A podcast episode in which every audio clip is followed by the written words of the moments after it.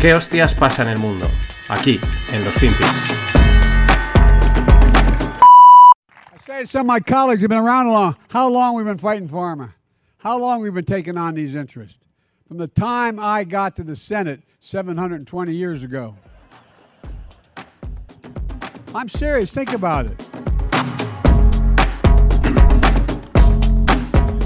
Hola, no financieros. Estamos de vuelta ahora sí con la cuarta temporada de los FinPix. Y como podéis ver, con la voz un poco tocada, un vientecito de playa que te entra mal, un cambio de temperatura y pues perfecto, ¿no? Para empezar así con voz eh, acatarrada. En fin, el que oíamos, pues nuestro amigo Sleepy Joe Biden en un vídeo de hace unos días, en el que primero dice que ellos están combatiendo farma, ¿no? Las, farmacéuticas de hace mucho tiempo, desde que él llegó al Senado hace 720 años. Eh, lógicamente eh, la peña se parte y el tío dice, hey, tomarme en serio, ¿no? Como diciendo, ¿qué os creéis que lo digo de broma? Eh, lógicamente es un lapso. Pero claro, lleva tantos lapsos este tío que vete tú a saber, ¿no? 720 años. Bueno, bromas aparte, eh, este fin de ha dado una entrevista a CBS News en un formato que se llama 60 Minutes y la verdad es que ha dejado bastantes titulares. Vamos con el primero. Mr. President, first Detroit Auto Show in three years. Yeah. Is the pandemic over?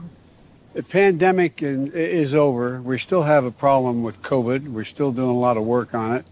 Uh, it's but the pandemic is over. If you notice, no one's wearing masks. Everybody seems to be in pretty good shape, and so I think it's changing. And I think this is a perfect example of it.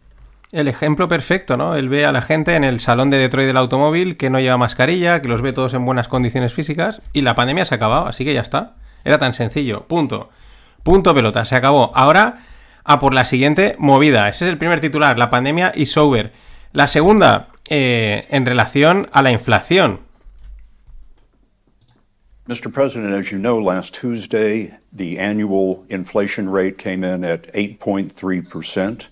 The stock market nosedived. People are shocked by their grocery bills. What can you do better and faster? Well, first of all, let's put this in perspective. Inflation rate month to month was just uh, just an inch, hardly at all. You're not arguing that 8.3 is good news. No, I'm not saying it's good news, but it was 8.2 or 8.2 before. I mean, it's not. You, maybe I can make it sound like all of a sudden, my God, it went to 8.2 percent. It's been. It's the highest inflation rate, Mr. President, in 40 years. I got that, but guess what we are? We're in a position where, for the last several months, it hasn't spiked. It has just barely. It's been basically even. And in the meantime, we created all these jobs and, and prices. Ahí lo tenéis. eh, que la inflación solo ha subido by an inch, por una pulgada. ¿eh? Mm, Porque ha pasado del 8,2 al 8,3. El entrevistador, lógicamente, le dice, oye, que es que mm, mm, es la tasa más alta en 40 años. Dice, ya, ya, pero está ahí controlada, ¿no? Está even, está... eh, bueno, y hemos creado empleo, hemos creado trabajo. Bueno, ya sabemos por dónde van los tiros, ¿no? La inflación va a seguir ahí alta, pero van a justificarte en que realmente no cambia, en que por otro lado están haciendo cositas. En fin, también me llama mucho la atención cuando le contesta y dice, bueno, pero espera, no lo digas así, ¿no? Le dice Biden en plan, eh, que parece que ahora la inflación haya entrado de repente. Hombre, em, si contamos 6-7 meses, es una entrada bastante fuerte. Aunque también hay que entender que la escala de Biden son 720 años. Y bueno, vamos con el, y el tercer titular, que es en relación a Taiwán. What should Chinese President Xi know about your commitment to Taiwan? We agree with what we signed on to a long time ago. And that there's a one China policy, that Taiwan makes their own judgments about their independence. We are not moving, we're not encouraging their being independent. We're not, let, that's their decision. But would U.S. forces defend the island? Yes, if in fact there was an unprecedented attack. After our interview, a White House official told us U.S. policy has not changed. Officially, the U.S. will not say whether American forces would defend Taiwan, but the commander in chief had a view of his own. So, unlike Ukraine, to be clear, sir, U.S. forces, U.S. men and women, would defend Taiwan in the event of a Chinese invasion. Yes. Yes. Ahí lo tenéis, con ese corte, con ese audio en off que incluían. ¿Por qué? Porque primero, eh, Biden dice que Estados Unidos va a defender a Taiwán ante un eventual ataque con tropas americanas. mm, al contrario de lo que ha pasado en Ucrania, y sin embargo, al mismo tiempo, la Casa Blanca salía a decir que no, que eso no es la política oficial y que realmente tanto la Casa Blanca como Biden dicen que siguen apoyando la política de China de One China, de una China única, que es una forma muy sutil, eh, muy eufemística de llamar, pues, eh, de quedarnos con Taiwán y con todo lo que vimos por ahí, el Tíbet y todo lo que haga falta, todo lo que consideremos China es One China. En fin, Digo que sí, digo que no, el juego de la geopolítica, que ya no lo conocemos. Sí, no, no, sí, a lo mejor decir y desdecirse, vamos a apoyar a Taiwán, tenemos acuerdos con ellos, pero también estamos eh, con acuerdos con China y nos parece muy bien su política de One China, aunque, mm, en fin, sea un conflicto, ¿no? ¿Qué pasa? Pues que el, tema es que sabemos que a Biden se le va, se le va el guion mental totalmente cada dos por tres. Entonces, la pregunta es, eh, dentro de la ida de olla, eh, qué era lo que tenía que decir y qué era lo que tenía que callar. ¿Era lo del One China o lo del Taiwán? En fin, ahí estamos. Pero ¿qué es la siguiente movida a Taiwán? Sin ninguna duda. Eh, siguiendo con Taiwán, un, hecho que ha dado para, para paranoias, ¿no? Eh, Taiwán ha, ha, sufrido 10 terremotos en apenas dos días. El más fuerte ha sido hace nada, ayer, el último, y que ha llegado a los 6,9, disparando incluso la alarma por tsunami.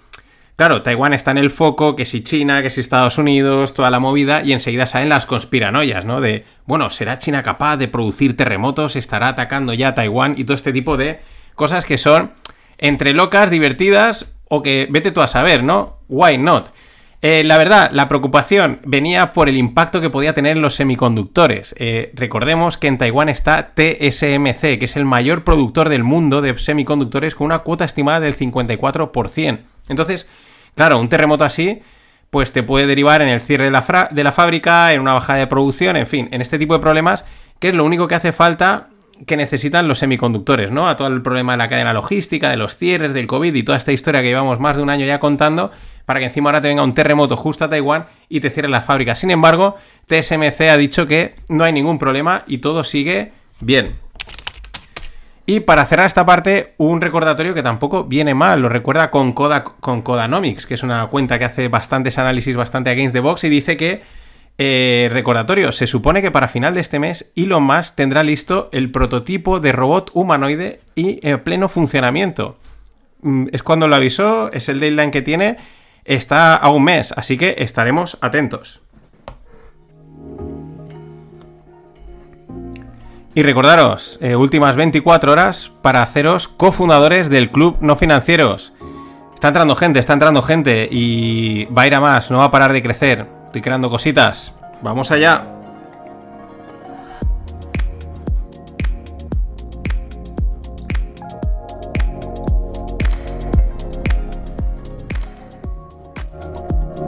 Uh, se me ha ido, se me ha ido ahí el, volumen. Eh, la semana pasada se produjo el esperado merge eh, esperado y aclamado en la red Ethereum.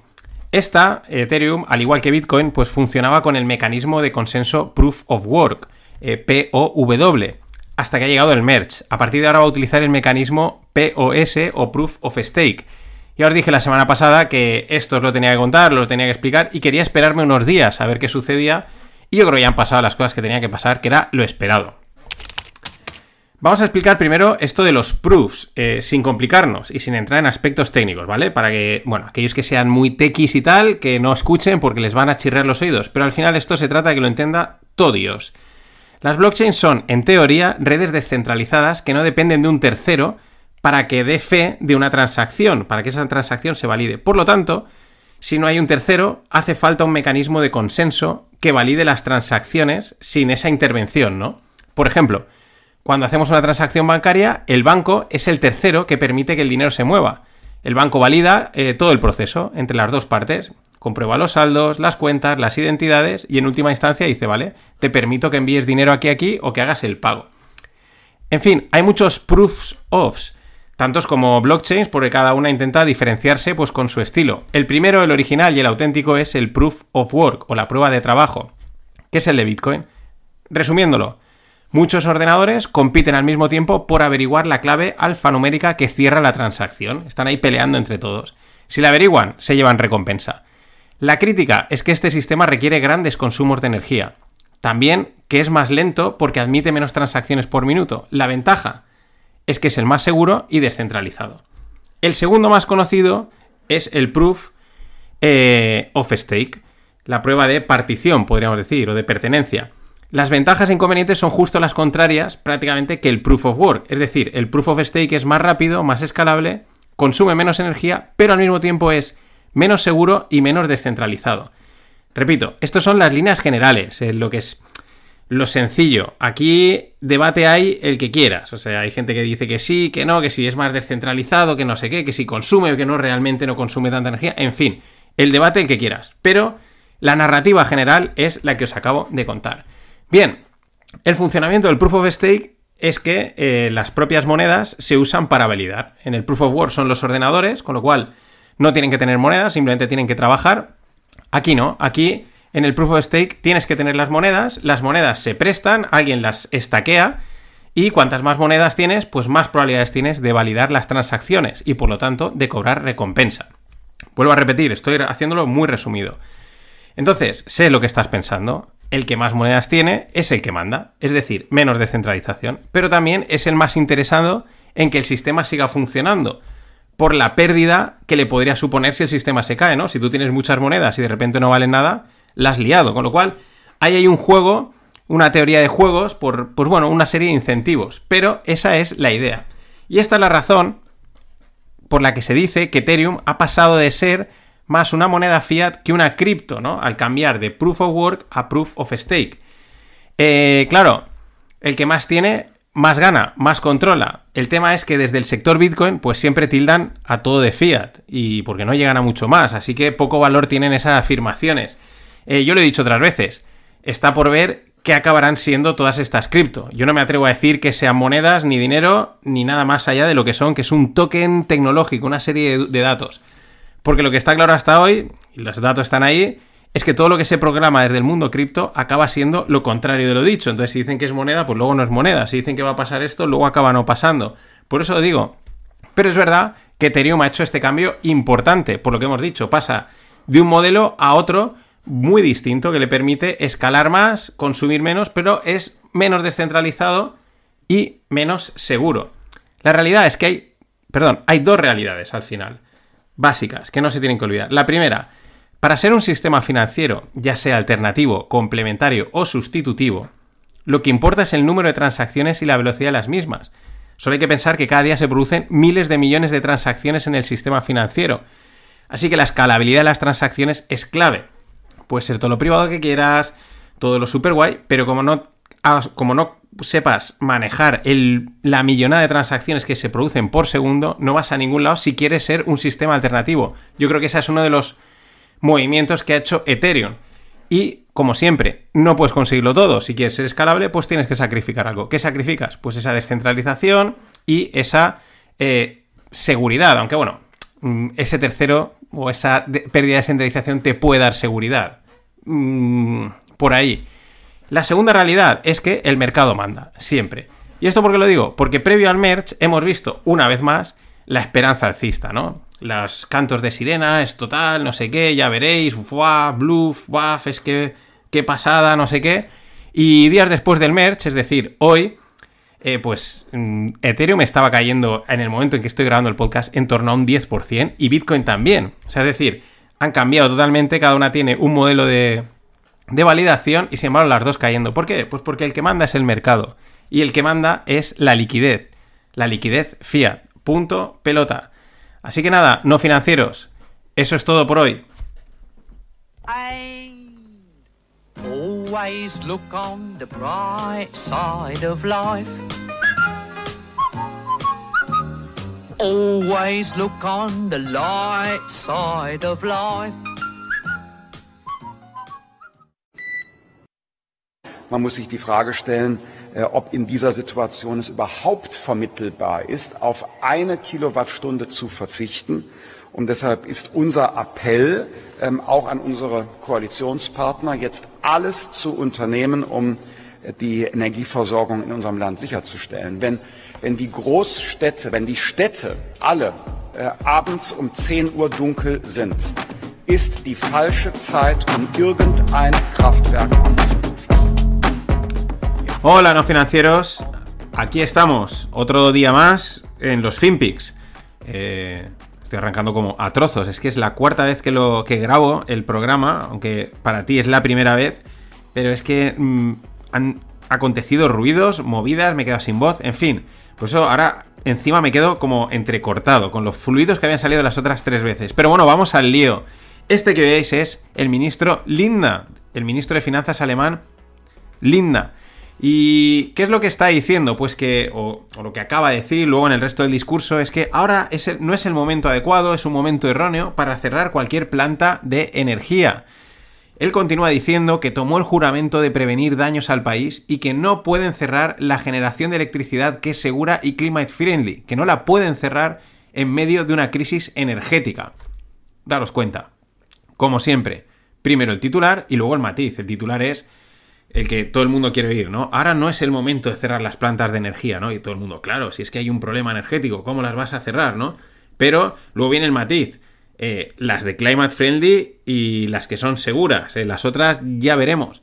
Aunque también es verdad que eh, mm, la definición de energía verde, pues es una línea bastante laxa desde hace unos meses. ahora lo nuclear es verde que te quiero verde. Pero en cualquier caso es intocable. La determinación de las palabras de Lindner contrasta con el mensaje, porque luego Lindner dice, si todo va bien con el ahorro de gas y tenemos suerte con el clima, tenemos la oportunidad de pasar el invierno bien. La determinación, ¿no? Él habla ahí como contundente, como esto lo tenemos controlado, pero luego te dice esto, dice, si todo va bien y tenemos suerte. ¿Esto qué quiere decir? Que el plan es cruzar los dedos, o sea, cruzar los dedos, que el clima... Mm, el clima alemán en invierno les dé un respiro y que no haya ningún otro problema con la cantidad de problemas que llevamos acumulando desde hace meses. El plan es cruzar los dedos. Claro, esto viniendo de Alemania, que son meticulosos, calculadores y previsores, pues mucha tranquilidad no da.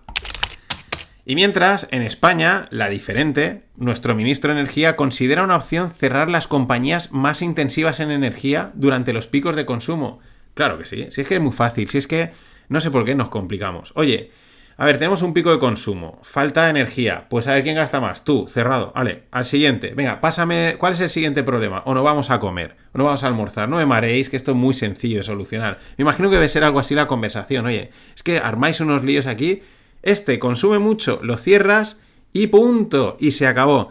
España, la diferente. Aunque en realidad yo creo que aquí, tanto los políticos españoles como los del resto del mundo echan de menos los buenos tiempos de la pandemia cuando podían abrir y cerrar lo que quisiesen, cuando quisiesen, como quisiesen, sin pedir explicaciones, sin dar cuentas, ¿no? De, lo que está sucediendo. Y ahí vemos esos detallitos, ¿no? Que ese, pozo que aún queda en la pandemia, ¿no? Ellos siguen intentando recuperar esos momentos cuando dice, oye, se cierra y arreando. Y más al norte, en Finlandia, la empresa Karu Boima Oy dedicada al suministro de energía para consumo, es decir, para hogares, para pequeñas empresas, etc., ha solicitado la bancarrota debido a las fuertes subidas de los precios de la electricidad. Claro, este es un tema que se comenta. Oye, ¿hay ¿cuántas empresas eh, de, suministro de energía están teniendo problemas por esos altos costes? Eh, la semana pasada comentaba, Alemania tiene un plan de, creo que eran 68 billions para dar en préstamos muy muy laxos a las empresas energéticas. Es decir, Claro, la pelota es complicada porque si cierra la empresa energética, la gente ya no es que no haya energía, es que no recibe nada de energía. Entonces se me cabrean. Eh, bueno, vamos a ver, vamos, vamos a tirar la pelota para adelante. Luego le daremos un poquito más a esto y veremos hacia dónde parece que nos está llevando esta situación de la energía y los gobiernos. Mm, pero también otro detalle, en la anterior crisis, en la crisis del 2008, aunque venía de otro lado, pero donde empezó a aflorar y a petar fue allí, en el norte, en Islandia. Quizás estos, los del norte, eh, pues también tengan algo que decir en esta posible crisis energética. Y mientras, mm, o al mismo tiempo, la economía alemana pues sigue contrayéndose, el motor de Europa. El Bundesbank espera que siga haciéndolo incluso aunque se evitasen los esperados cortes de gas. Es decir, eh, se da por hecho, o tienen ya claro, que van a tener que hacer cortes de gas, con lo que eso implica para las empresas. Cierre, cierre o reducción de producción, enviar a gente a casa a la espera, modo pandemia, si es que es muy parecido. Em, entonces, mm, aunque no se, o sea, aunque digamos no hubiese problema de energía, de gas, ellos dicen que la economía va a seguir contrayéndose a un 3,2% en 2023. Es eh, Alemania, el motor de Europa. Y es que han salido los PPI, que son los precios de la producción industrial, lo que diríamos que es la inflación industrial. Y sigue disparada. Habló en Alemania. Eh, pero lo de siempre, si es en Alemania, pues el resto de Europa vamos detrás. El mes a mes, el month over month, eh, llega al 7,9%. Y el anual, el year over year, llega al 45,8%. Es decir, los precios de los productores, de las empresas que están produciendo cositas, están disparados. Y igual que pasa antes con lo de las quiebras, hay gente que dice, o se comenta que parece ser que las compañías alemanas siguen sin trasladar totalmente estos costes a los consumidores, lo cual es llamativo. Claro, esto tampoco quiere decir que todo el coste que le traslades a los consumidores, estos lo van a poder asumir a infinito y van a poder pagarlo, ni de coña. Pero llama la atención, entre morir yo o tú, pues te mueres tú, ¿no? Yo te paso los costes y ya veremos. O quizás está por ahí la mano del gobierno que dice, no me la líes mucho, mm, ya hablaremos, ya veremos cómo solucionamos, pero no me dispares mucho los costes de la gente porque entonces se me echan al cuello. Y el zar del clima, así titulan a John Kerry, mítico senador y exsecretario del gobierno americano. El zar del clima avisa a África, ojo, a todo el continente, ¿eh? de arriba abajo, con lo grande que es. Le avisa a África de que no confíen en el gas natural como fuente de energía de millones de personas. Esto es muy parecido a lo de antes. Primero el titular y luego el matiz el mensaje de John Kerry va en la línea verde, o sea, otra vez, a machacar, ¿no? Lo de siempre. John viene a decirles algo así a los africanos. Eh, vale, os dejamos utilizar el gas natural para el corto plazo, ¿no? Para salir del paso, los proyectos que ya estáis en marcha, pero no podéis quedaros en él. O sea, la, fuente de energía del largo plazo debe ser limpia, segura, verde, etc. Esto se dice a todo el continente africano, que anda que no es grande y anda que no hay diferentes idiosincrasias, que además en muchos casos dirán, oye, eh, ya con tener energía nos conformamos. O sea, como para encima te pongas exquisito. Pero es que es la locura verde. La locura verde, el ESG y el Climate Friendly, pues no entiende, no entiende de nada. Y el tema es que esto de las agencias del clima y similares, porque fijaros, John Kerry es enviado especial de Estados Unidos por el clima. Qué título más guay y más creado. ¿Tú qué quieres este? Pues venga, enviado especial del clima para Estados Unidos. Enviado especial del clima, enviado especial de Estados Unidos para el fútbol, vale puestecito y a cobrar.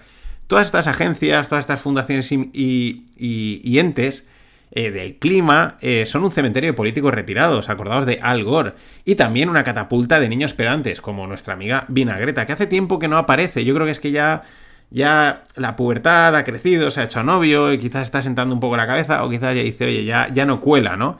Pero todos están a lo mismo.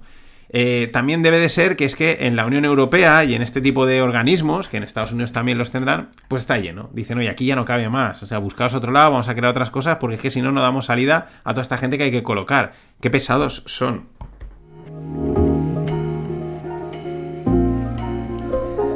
Y nada, mañana se abre la preventa o preinscripción del curso de gestión de carteras de fondos de inversión que ha creado Fernando Luque de Morningstar para nosotros. Así que mañana os cuento más, estar atentos.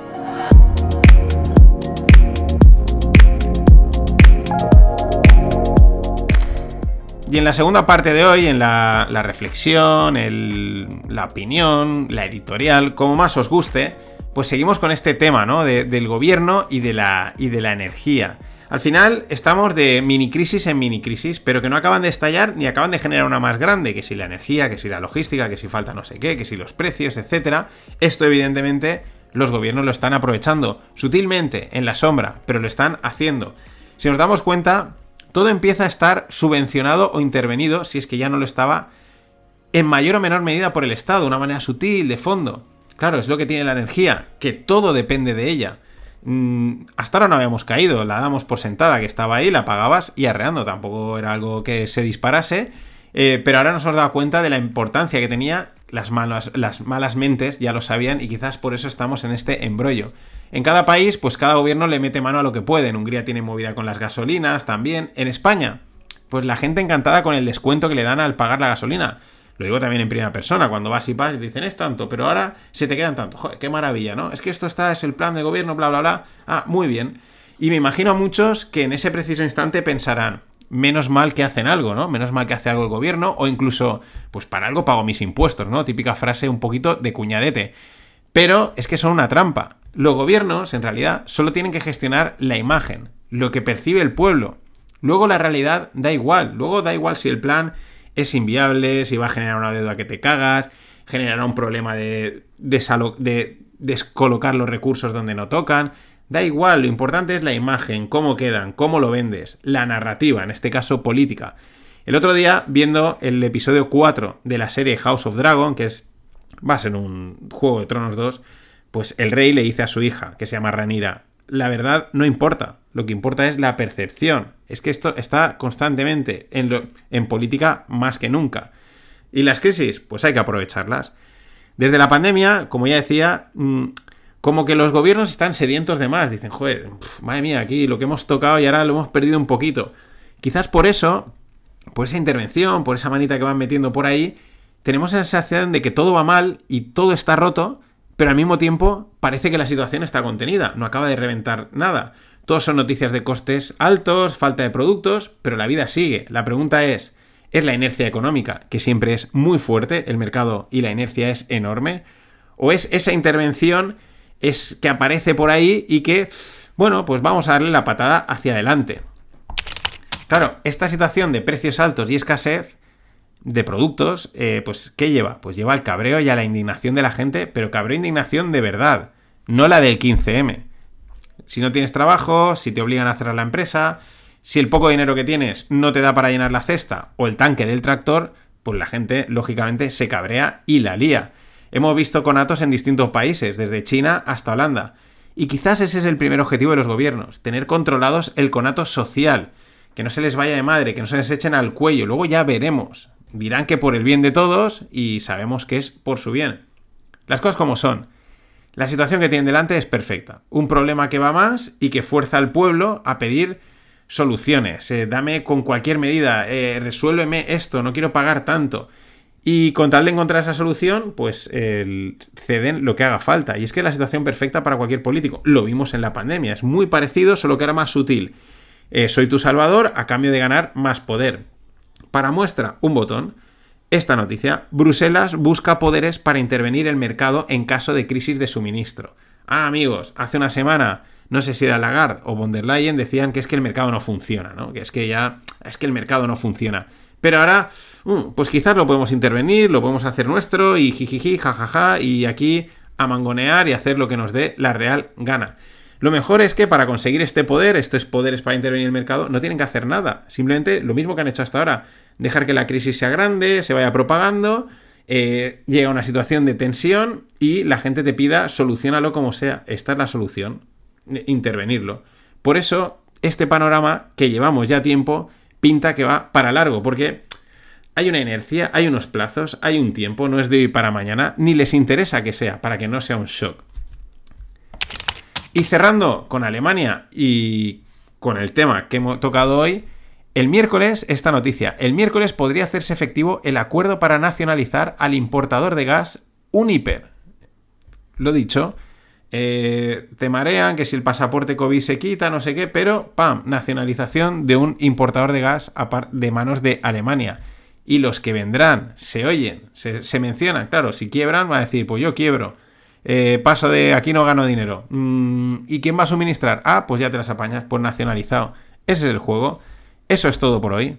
Hasta mañana, no financieros. Queuing for petrol. Queuing for petrol. Queuing for petrol. But I'm on a horse. I'm on a horse. I'm on a horse. I don't need petrol because he runs on carrots. He runs on carrots. He runs on carrots. I don't need petrol because I'm on a horse. You are the oldest president ever. Pretty good shape, huh? Which leads to my next question. You are more aware of this than anyone. Some people ask whether you are fit for the job. And when you hear that, I wonder what you think. Watch me. I mean, honest to God, that's all I think. Watch me. If you think I don't have the energy level or the mental acuity, then, then you know, that's one thing. It's another thing of just watch and, and you know keep my schedule, do what I'm doing. I, I think that uh, you know, uh, I don't, when I sit down with our NATO allies and keep them together, I don't have them saying, wait a minute, how, how old are you? What are you, what's it saying? You know, I mean, it's a matter of. Hola, no financieros, estamos de vuelta eh, por el tercer programa de la semana y he recuperado este trocito que se me había escapado de la entrevista eh, a Joe Biden en la CBS, en el programa 60 Minutes. Le preguntan por la salud mental, por su edad, por su estado físico. Y ya habéis oído, ¿no? Ese primer trozo que le dice, oye, eres el presidente más viejo que ha habido, ¿no?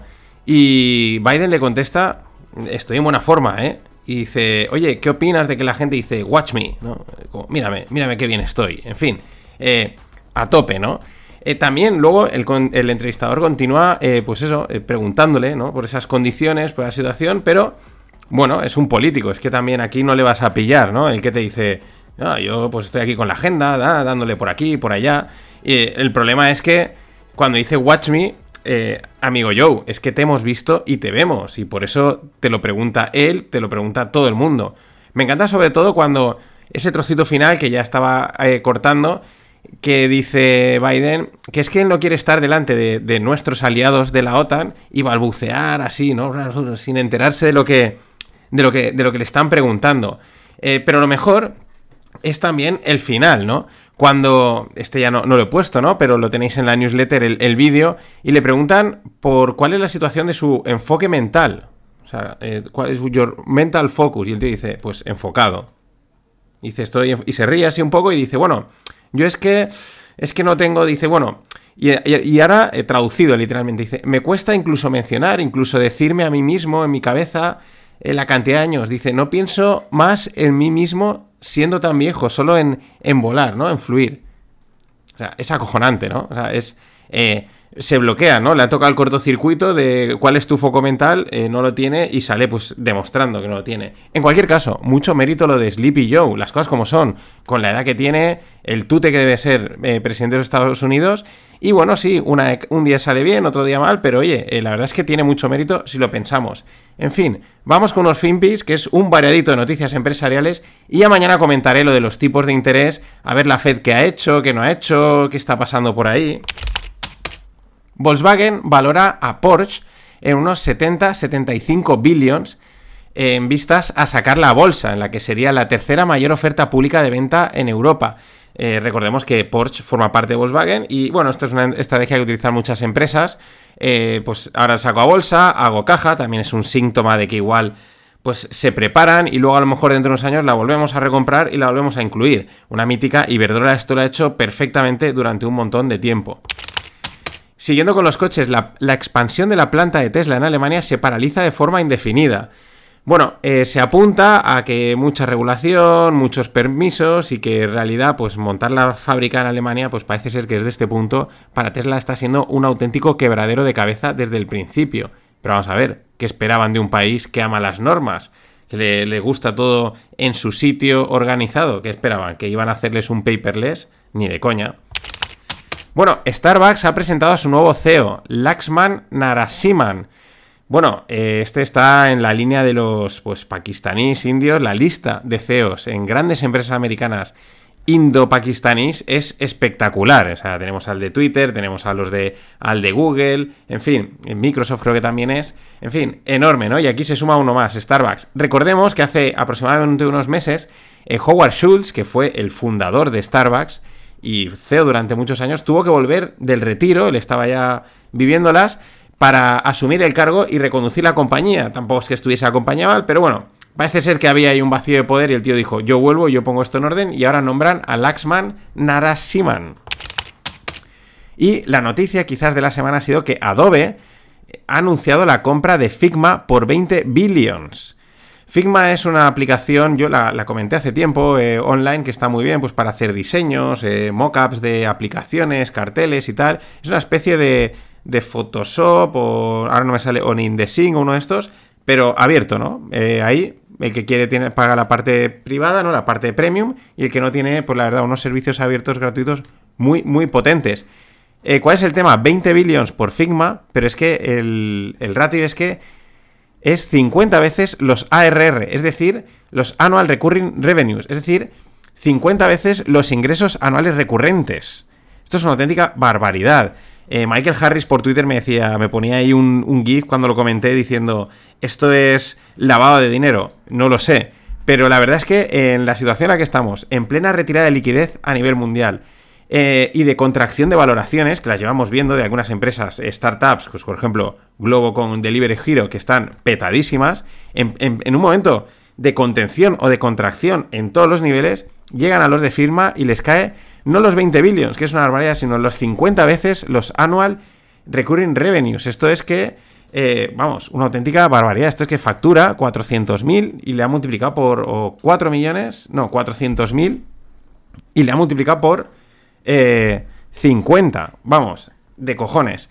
en pocas palabras, a los de Figma les ha tocado el gordo y no sé si lo saben, o yo creo que sí que lo saben. Este no es el caso del de Airbnb que decía You are leaving money in the table. No, no, no. Estos, al contrario, han cogido todo el dinero de la mesa y más.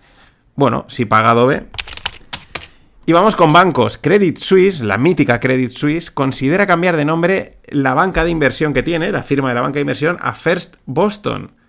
Esto es acojonante. Estos de Credit Suisse tienen agujeros por todos lados. Están metidos en todos los fregados, como todos los grandes bancos, ¿no? Pero está la liga de los que los primeros que llegan, que suelen ser Goldman Sachs, JP Morgan, y estos están los de la liga de los últimos, los últimos en enterarse. Lo vimos con Juan, con la petada de, de los fondos estos eh, de Tiger, de no, Tiger no, del Juan y del otro que ahora no me sale el nombre, que era de renta fija chino, y estos eran como los que se las comían, ¿no? Y ahora, claro, te sale una marca como Credit Suisse, súper reconocida, súper importante, eh, con una marca consolidada, y te sale ahora que van a renombrar, hacer un rebranding, eh, en fin, mm, que poco más hay que comentar.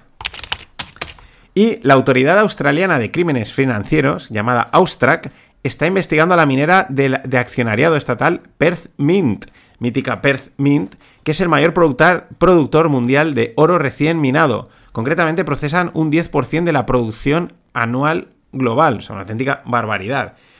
Eh, claro, ¿De qué pueden acosarlos? Pues esto mm, te lo hueles, ¿no? Esto pinta y, de, eso va, de lo que te estás imaginando. Eh, Austra, que es la, entidad, la autoridad que, investiga crímenes financieros, financieros, tiene serias dudas sobre los, los compliance standards, ¿no? Como los, el cumplimiento de las regulaciones y sospechan que han roto leyes criminales de provisión de fondos, de reporting, que si algo de blanqueo de dinero, etcétera. Vamos, ¿quién se lo podía imaginar? O sea, una minera o este tipo que son muy golosas, ya sabemos que se prestan, mm, que esté metida en estas cosas. Yo creo que es que, vamos, cada dos por tres les están dando por aquí o por allá. Y vamos con un par de noticias cripto. Un juez estadounidense ha ordenado a Tether, nuestra querida amiga Tether, que cree o que presente, digamos, los documentos que muestran cómo el USDT, que es el dólar tokenizado que ellos tienen, está respaldado por dólares. El mítico backing, ¿no? Que si está respaldado, que si no está respaldado, que si decís que tenéis tropecientos mil millones, y pero ¿dónde están los verdaderos millones que deberíais de tener, ¿no? El printing, han impreso dinero de la nada. Llevamos ya un año, me acuerdo que hace exactamente un año cuando empezó la tercera temporada de los FinPix, pues creo que fue una historia que enseguida comenté, porque enseguida salió en Bloomberg destapando o poniendo muy en dudas todo el tema de Tether. Llevamos un año y ahí están, lo van investigando tranquilamente y cuando toque realmente le meterán mano. Pero tras un año y pico, todo el mundo con los ojos encima de ti y no presentas ni un, ni un documento, pues también las cosas están muy claritas. Y uno de nuestros amigos, Michael Saylor, o también Michael Mad Saylor, porque está pirado, literalmente. Él sigue a la suya. Desde su empresa MicroStrategy ha comprado más bitcoins eh, pese a las pérdidas que acumula con su apuesta. Recordemos que empezó a comprar, a comprar, y claro, Bitcoin ha ido a la baja, a la baja, a la baja, y bueno, pues lleva unas pérdidas acumuladas bastante importantes. Ahora, con la última compra, que han sido 300, ya se pone con una, con una posición de 130.000 bitcoins a una valoración de 4 billions. ¿Qué está haciendo? Pues promediar a la baja, intentar meterle pasta al mercado para que no lo acaben de tumbar. En fin, una clásica martingala que pues no suelen funcionar la gran mayoría de las veces. Aunque bueno, esto al final es un claro, pues cada loco con su tema. Él sigue a lo suyo, a comprar bitcoins, a comprar bitcoins y bueno, pues mientras el río, mientras... A ver hasta dónde nos lleva. Y para cerrar esta primera parte, un ranking de empresas reputadas que sale de RepTrack. A ver qué os parece. La primera, de las más reputadas del mundo. La primera, Rolex. La segunda, Ferrari. La tercera, Lego. la cuarta Rolls Royce, luego Mercedes, Harley Davidson, Bosch, PayPal, Netflix, Intel. Bueno, a partir de la... Bueno, Harley Davidson, vale, pero Bosch, PayPal, Netflix, Intel, ya te tengo mis dudas. Las primeras llaman la atención lo de Lego, aunque la verdad tiene muy buena reputación, ¿no? Y la 1 Rolex, pues hombre, con la retirada de Federer perpetual, ¿qué vamos a decir? Y nada, ya está online el, curso de carteras de fondos de inversión y ETFs que ha creado Fernando Luque. Podéis ver, eh, podéis consultarlo en las notas del episodio o en la newsletter.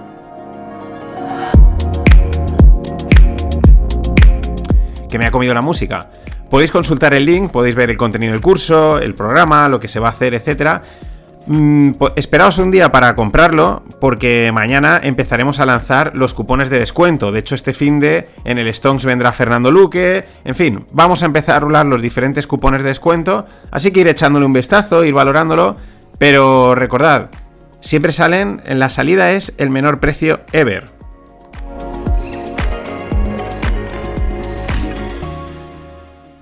Y hoy en la parte, en la editorial, en la opinión, en el Dig Deep o como, como le queramos llamar, ya, daré con un nombre que me guste.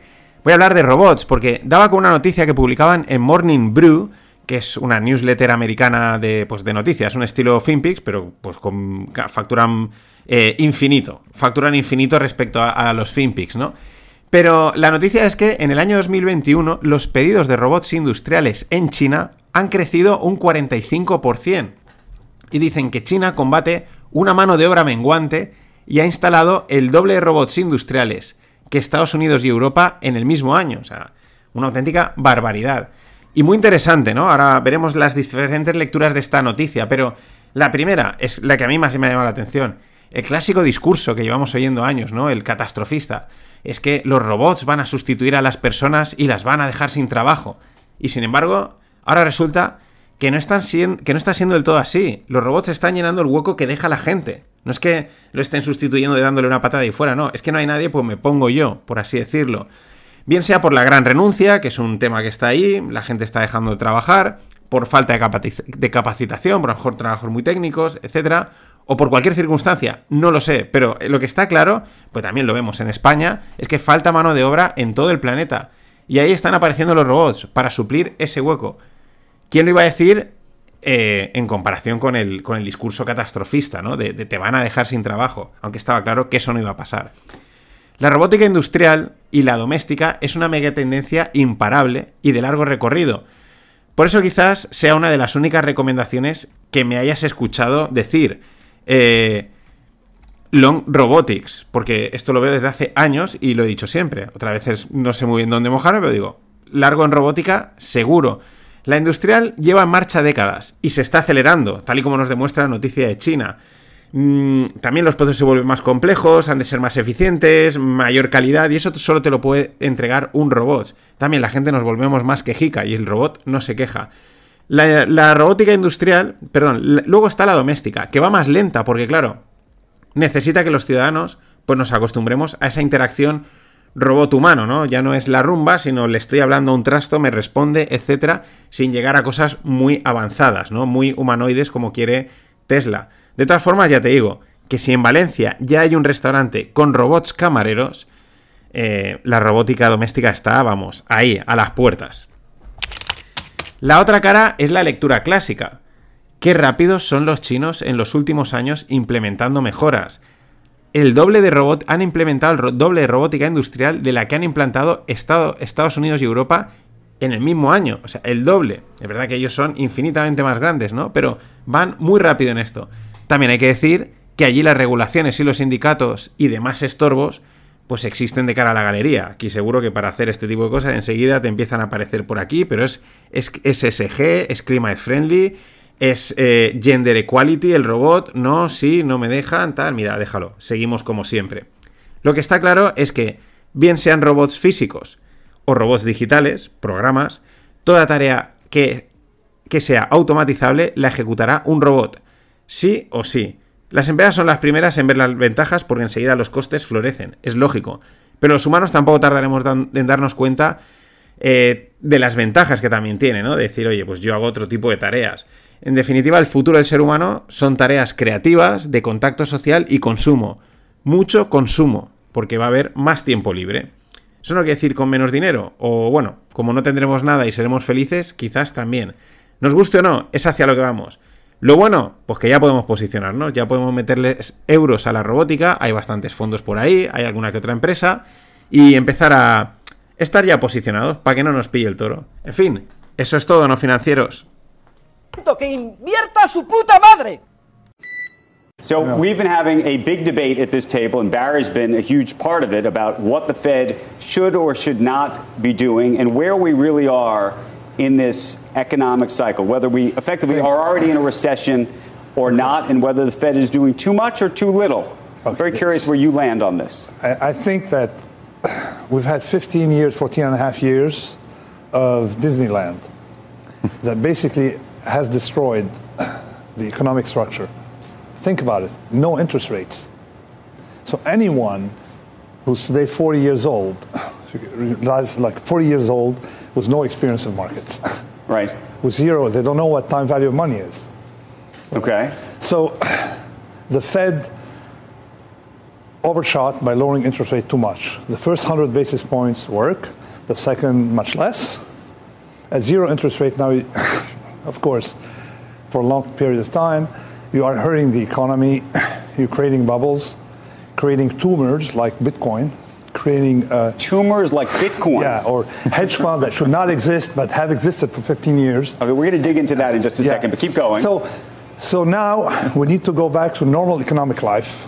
Here I see people are experienced, and you know, people with experience remember that there were there was at some point such a thing as a discount rate. So we had interest rate, time value of money, that your investment had to earn cash flow. All these notions escape the new generation. so we. Hola, no financieros. Estamos aquí con el último programa de la semana. Este que veis será el gran Nicolás Nassim Taleb en la CNBC, en el programa de Andrew Sorkin. Y bueno, pues disparando con su metralleta, ¿no? Sin, sin cortarse, sin pelos en la lengua. Andrew le pregunta por el ciclo económico en el que estamos y por lo que debería o no debería hacer la Fed, si subir tipos, si no, si cómo atajar toda la movida, etcétera, ¿no? Y bueno, pues ahí empieza Taleb diciendo, llevamos 14 o que- o 15 años de Disneyland, que ha destruido la estructura económica. No hay tipos de interés y cualquiera con menos de 40 años de edad no tiene experiencia en mercados porque no saben lo que es el valor temporal del dinero. Vamos, ni un pero a lo que dice aquí Mr. Taleb. Disneyland, qué grande. Pero además continúa, los tipos de interés a cero por un largo periodo de tiempo dañan la economía, crean burbujas y crean tumores como Bitcoin o hedge funds que no deberían de existir. Es que eh, Taleb es una auténtica máquina de disparar y no se anda con sutilezas, así como Michael Barry es un poquito más indirecto, más metafórico, algo así, este va al grano, ¿no? Y dispara, vamos, al- al cuello. Y cierra diciendo, también muy interesante, ahora toca volver a la vida económica normal. La gente con experiencia, se refiere a los que tienen más de 40 años, como es su caso, debemos recordar que había cosas como tasa de descuento del dinero, tipo de interés, valor temporal del dinero, y que tu inversión tenía que ganar flujo de caja. Y todas estas nociones han escapado de las nuevas generaciones. Pues eh, poco más. Yo aquí podría ya cerrar el episodio y reflexionar sobre todo lo que dice. Eh, poco más que añadir. Yo tengo menos de 40 y esto mismo que dice Taleb eh, lo he estado comentando con Greg en el Stones bastante tiempo. Somos varios los que decimos pues que esto ha sido una fiesta exagerada, un- una burbuja, una burbuja de activos y una burbuja mental. Pues la seguimos viendo, ¿no? Mucha gente sigue pensando que, que bueno, que Disneyland va a seguir abierto durante, durante, durante vamos, por, por décadas. Eh, esta última, la burbuja mental, será la última en caer, pero caerá. Ojo, y entonces será la depresión. Es lo malo, es que, es que, esto, es que esto está ya inventado. Porque claro, ya no se oye el es que ahora las cosas se valoran de forma distinta o es que esto no se puede valorar, ¿no? Cuando había que justificar cualquier tipo de, pues de, de precio de cualquier tipo de activo. Y es que se acabó Disneyland y toca volver a la vida normal. Por ejemplo, esta otra noticia. 238 días sin ninguna salida a bolsa de empresas tecnológicas con un valor superior a 50 millones de dólares de valoración. eh, sería la mayor sequía de hipos tecnológicas en 20 años. Es otro ejemplo de, que, de, que, de que, el tema es que eh, Disneyland se acabó. Y Disneyland es un parque temático, los parques están compuestos de atracciones, y cada día que pasa vemos una atracción más que no atrae público, que ha perdido interés y ya no brilla como en antaño. Ayer hubo reunión de, la Fed y cumplieron con lo esperado, es decir, subida de tipos de 0,75%, 75 puntos básicos, para ponerlos en el rango entre 3 y 3,25%. Como era lo esperado, el mercado se lo tomó a bien en los primeros instantes, porque era lo esperado, y hasta que salió Jerome Powell a hablar.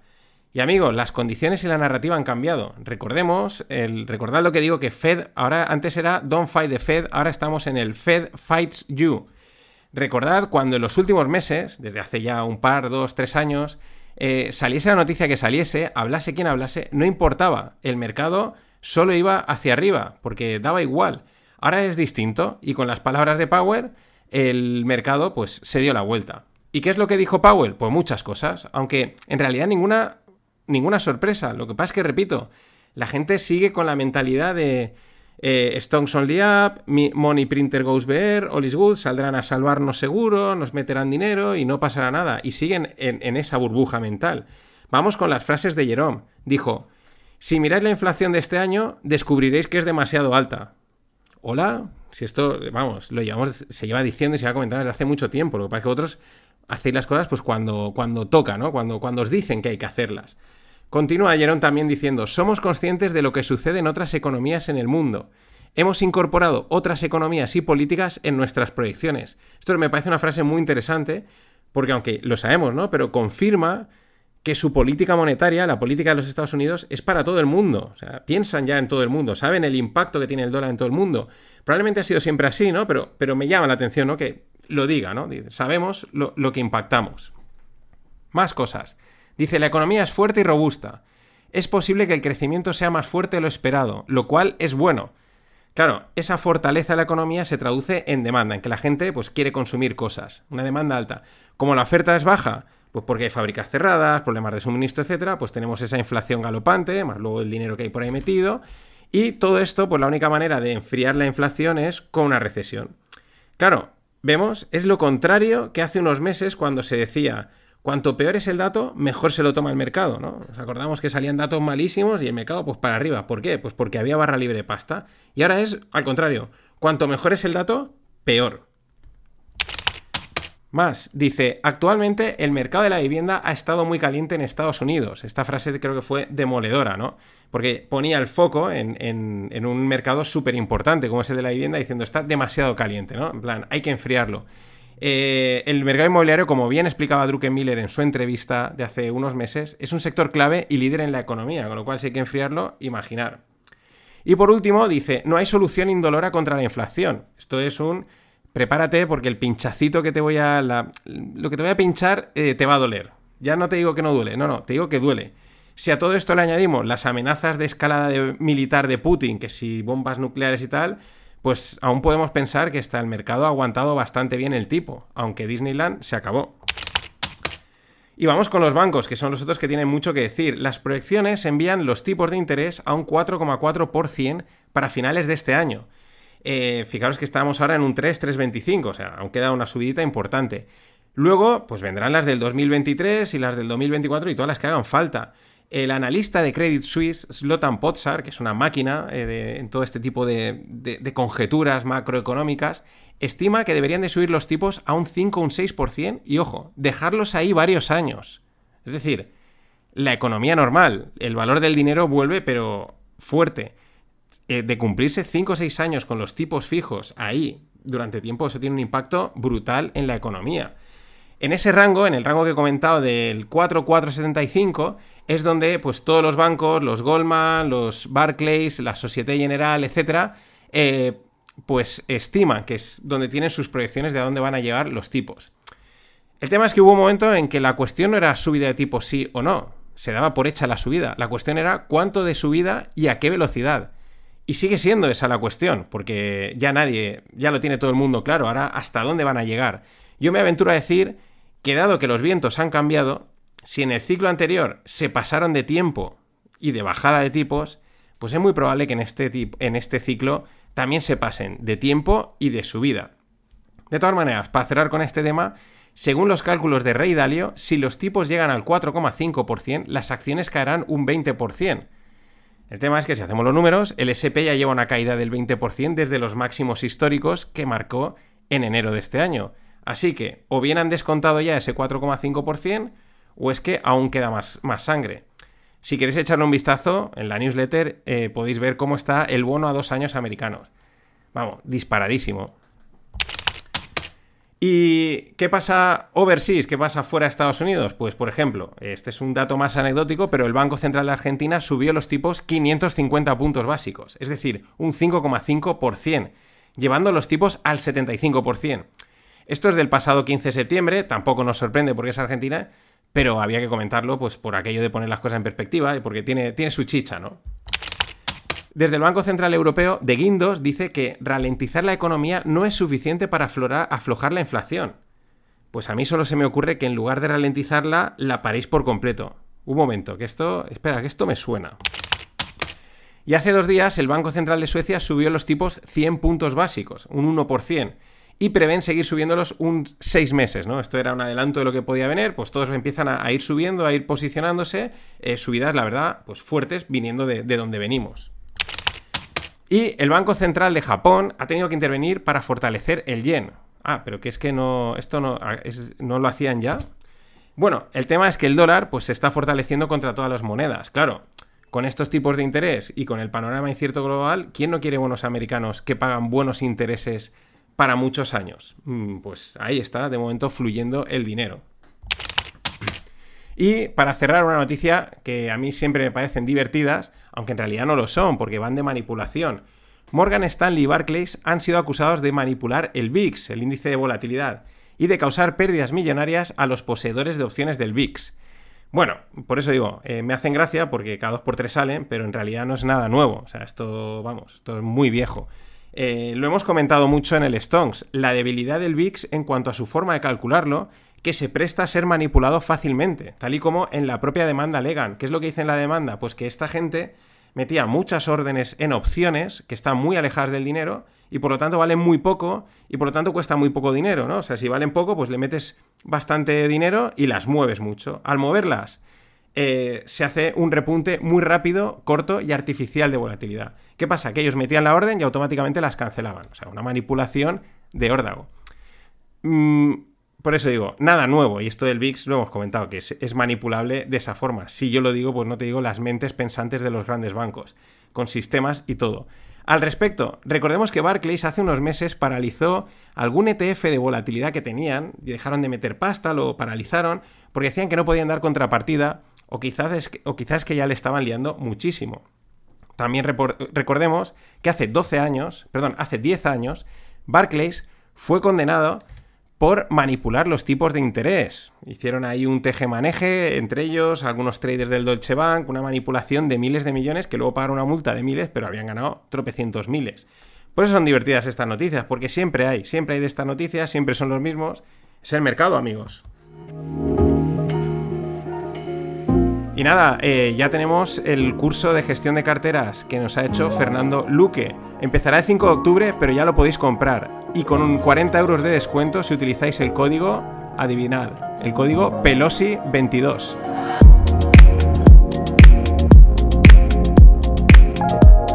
Había que poner el código de la mejor trader del mundo. Ya sabéis, Pelosi22 y tenéis 40 euros de descuento en el curso de carteras de fondos de inversión. Es un curso para todos los públicos, para inversores de largo plazo, que queréis gestionar de una manera tranquila, sin dedicar mucho tiempo, etc. Encima, Fernando Luque es un súper profesional de Morningstar. Eh, lo vamos a tener en el Stonks y hablaremos, así que aún ahí. Y para cerrar el podcast de hoy y la semana de los FinPix, una noticia del Financial Times que me aparecía de rebote ayer en Twitter, y pero es que se marca perfectamente en todo este panorama que vengo, pues que venimos contando y en el que he contado hoy, ¿no? Tipos de interés, fin de la liquidez, etc. La noticia es que el jefe de inversiones de un fondo de pensiones danés advierte que el private equity se está convirtiendo en un esquema piramidal. Este jefe de inversiones se llama Mikkel Svenstrup y dice y esto lo dice a raíz de que el 80% de las ventas de participaciones del portfolio se han realizado entre compañías del propio fondo o entre fondos del mismo grupo. Eh, él también aclara que es que son un fondo muy grande, tienen cientos de fondos y miles de portfolios, ¿no? Entonces es fácil que esos, esos movimientos se pierdan, parece que sean externos, pero está todo dentro de la misma casa. Antes, una explicación de qué es el private equity. El private equity es invertir en empresas consolidadas, eh, que facturan, que ganan dinero, que vamos, que se puede predecir, que se pueden eh, valorar, pero que lo que tienen es un potencial de crecimiento eh, y, una optimización, ¿no? De ir a mejor, de hacer las cosas mejor. Por ejemplo, yo cuando estuve en Londres, en la London School of Economics, pues nos dieron una charla a un agente de private equity y contaban, ejemplo de inversión private equity, una red de cafeterías, creo que era sueca o noruega, que tenía allí pues ya 50 o 60 cafeterías en los países nórdicos, funcionaba bien, veían que el café era algo que iba a tirar y decían, oye, pues ¿por qué no invertir en estos y hacerlos crecer en toda Europa, ¿no? Pero no es el modelo startup, no confundir con los venture capital que invierten en startups, que son proyectos, de empresa, eh, algo muy poco mm, valorable y que puede crecer mucho, pero que es muy, pues muy, muy volátil, ¿no? Aquí es lo contrario, son empresas industriales, empresas ya consolidadas, que se pueden hacer los números, es decir, pues si facturas tanto, pues te ayudamos a crecer, te ayudamos a hacer, eh, a, optimizarte, ¿no? Y hacer las cosas mejor y que ganes más pasta. Eso es el private equity. Entonces, claro, el Disneyland de Taleb en su máximo exponente, tal y como nos cuenta este jefe este tal Mikkel Svenstrap, jefe de inversiones de un fondo de pensión. Taleb decía, hedge funds que no deberían de existir, burbujas que se crean. Es que es, es esto mismo. Yo digo, si el private equity, que como he explicado, se trata de una inversión en empresas consolidadas que se pueden valorar, se pueden estimar, si el private equity es un esquema piramidal, entonces apaga y vámonos, literalmente. Imaginad ya las cosas difíciles de valorar, las startups, las criptos y cualquier otra de estas cosas. O sea, no son un piramidal, es el piramidal al cubo. En fin, para temblar. En resumen, según dice este jefe de inversiones, ahí todo el mundo se está prestando y comprando entre sí. Otra cosa que nos suena familiar, ¿no? Al final tendremos lo mismo de la crisis financiera del 2008, pero eh, en lugar de estar focalizado en un par de atracciones de Disneyland, como fue en aquel momento, estará sucediendo hasta en los puestos de helados y de perritos del parque. Nada más, eso es todo, no financieros. Hasta la semana que viene.